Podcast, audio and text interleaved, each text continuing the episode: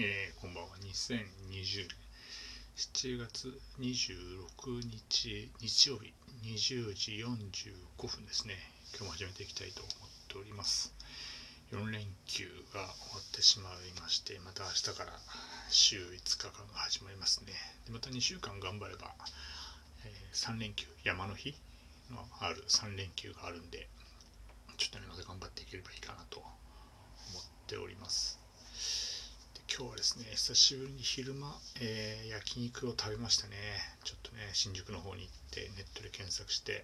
えー、ちょっといい焼肉を食べてきたんですけども、てえー、お客さんが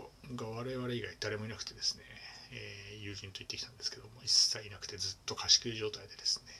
密にもならず美味しい焼肉を食べてですね、え満足して帰ってきたという一日でした。でまああの今週2人ほどゲストトークという形で出ていただいてでやっぱ1回誰かが出るのを聞くとですね割と結構出たがるというかですね自分も自分もみたいな今、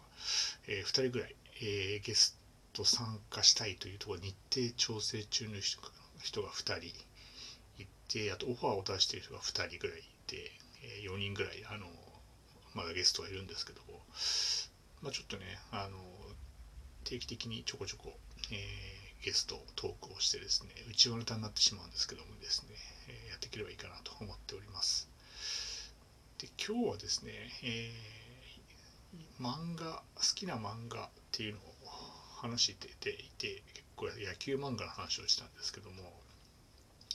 この間たまたまサッカーの話俺の俺たちのベストイレブンっていう形で監督とキーパーで終わってしまったんで続きはまたいずれ話していこうと思ってはいるんですけどもそういえばサッカー漫画も割と見てたなっていうのがあってやっぱりねキャプテン翼ですね。キャプテン翼は結構見てましたね。はい。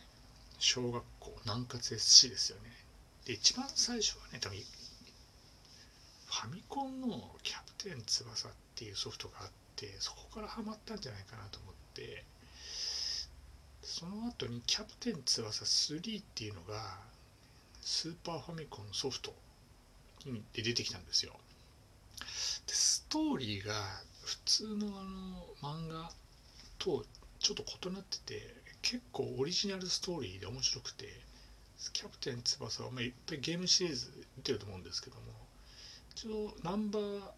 キャプテン翼ナンバーでいくと345っていうのがあって一番ね面白かったのはねキャプテン翼5っていうのが面白かったですね、うん、キャプテン翼っていうサッカーゲームってちょっと普通のサッカーゲームと近くて自分で操作してうまくゴールをこう決めるとかっていうねなんだろう今で言うとウィニングイレブンとかそういうのとはちょっと違って相手と触れ合うとそこでガッツを使ってドリブルを仕掛けたり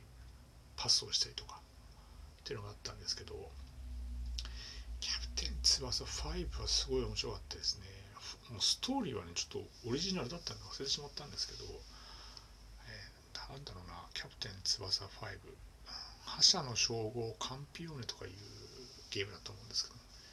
非常にこうクオリティが高くてですね。どこのどこの世代だったのかもプロプロ編だった気がするんですよね。確かね。プロ編だったんですけどえー、翼を使えるようになるのが割と後とかあとなんか選手ごとのサイドストーリー編みたいなのがあってそれを全部クリアしなきゃいけなかったみたいな。確かそんなゲームだった気もしてますね。結構前なんでも何年前小学校4年生5年生とか6年生パワープロと並行してだった記憶があるんでかなり前だったんでねほとんど覚えてないんですけども翼の翼大空翼くんの必殺技が、えー、3から一応漫画だと、えー、ドライブシュートあとオーバーヘッドキック、えー、ぐらいがまあまああの必殺だったんですけどね。ゲームソースなどサイクロンっていう技を覚えるんですよね。でサイクロンの最終形態がブーストサイクロンだった気がするんですよね。キャプテンガッツがですねでマックスであの一番すごい技なんですけど500ぐらい使ってですねこれを使って1試合に1回ぐらいしか使えないんですよガッツが。それを外してしまうと、えまあ、ほぼ入るんですけど外しちゃうともう試合に勝てなくなってくる、ね、あとは日向小次郎のねタイガーショットネオタイガーショットまでそこから派生してファイナルタイガーかな。ファイナルタイガー、うん、なんかあるんですよいろいろねこれもね。なんか適用するには近くに誰かがいる。まあそういうのがあったりとかするんですけどね。まあキャプテン翼の覇者の称号かんぴょうねっていうのは非常に面白くてもし機会があればまたどっかでやりたいなと思ってるんですけどもうスーパーファミコンってなないんですよね今ね。発売してないのかな？あんのかな？わかんないけど。でそもそもそのキャプテン翼5を手に入れるのがまた大変なのかなと思って、はい、キャプテン翼翼くんイタリアだったのかな？確か。イタリアのチームに所属して勝ち勝っていくんでなんかワールドユースターなんかの大会があるんですけど、えー、アジア地区予選を勝ち抜いていかなきゃいけないんですけどもそこをね翼とヒューガはいなかった。翼ヒューガ若林とかはいなくて美咲もいなかったのかな。国内組で勝ち上がっていかなきゃいけないっていうところでこれは結構なかなかあの難しいんですよね。なぜならば国内組でいうと強いねこうシュートを打てる選手があんまりいないと。松山光のイーグルショットとかね。あとは立花兄弟。立花兄弟2人でスカイラブハリケーンなんですけど、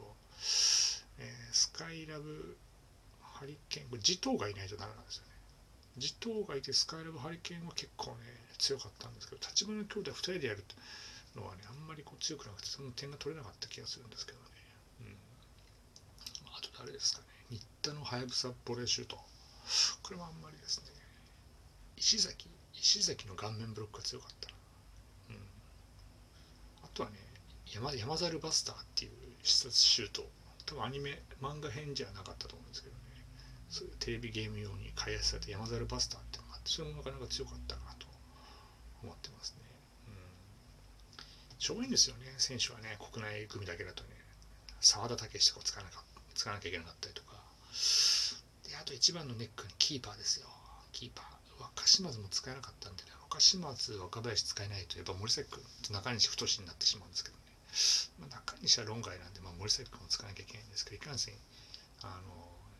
キーパーが弱いんで割と点を取られてしまう可能性が高いんでね。ディフェンダーでねこう相田地藤石崎松山、まあ、この4人ねあのフォーバックを組んで相手のシュートを打たせないようにするっていうところがね、うん、なんとか勝ち上がる肝だったんですけどね。そうですね。まあだからその辺、うん、中盤美咲君がいたのか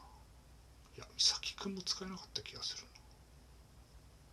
誰がいたんだ？そうするとね。立花兄弟がいた。沢田沢田とか。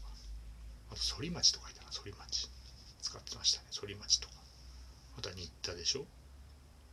あとは南葛三強サンバガラスみたいなの使わ使わざるを得なかった気がするんですよね。伊沢とか。伊沢滝。あともう一人がいましたけど忘れちゃいましたねなんか。みたいなそんなにこう強くない選手を使いつつも勝ち上がっていかなきゃいけないっていうね。なかなかねこう、うん、難しかったなっていう印象はありますね。このゲームはね、うん、そう。でキャプテン翼5、5はね面白かったんでねまたいつかどっかのタイミングでやっていきたいなと思っておりますけどね、うん、なんか途中から原作の方も結構読んでて37巻で終わるんじゃなかったかなと思ったんですけどね。漫画も読み始めて面白かったですよね。道杉とかいましたねガラスの。ガラスのエースっていう心臓病でねいなくなっちゃう美杉君美杉淳とかいたんですけどね。割と面白いストーリーで「スラムダンクにちょっと似てるなって思うところがあってそれがこう脇役の選手が結構キャラが立ってるっていうところでねあの主人公以外のね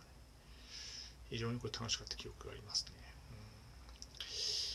うん、はい。ということでね、キャプテン翼の話を、ゲームの話をしてしまったんですけどね、まあ、あんまり記憶、パワープロとかね、その辺よりも、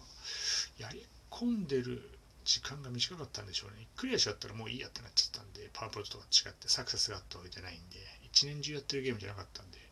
やってる期間が短かったんでね、ちょっとあんまり記憶はないんですけども、えー、キャプテン翼シリーズのスーパーファミコン5ぐらいまでは、すごく面白かったと思いますんで、機会があれば、えー、またやってみたいと思っております。はい。ということで、えー、ちょっと早いですけども、明日から仕事頑張っていければいいかなと思ってますんで、また明日同じ時間にお話していけばいいかなと思っております。今日はどうもありがとうございました。失礼いたします。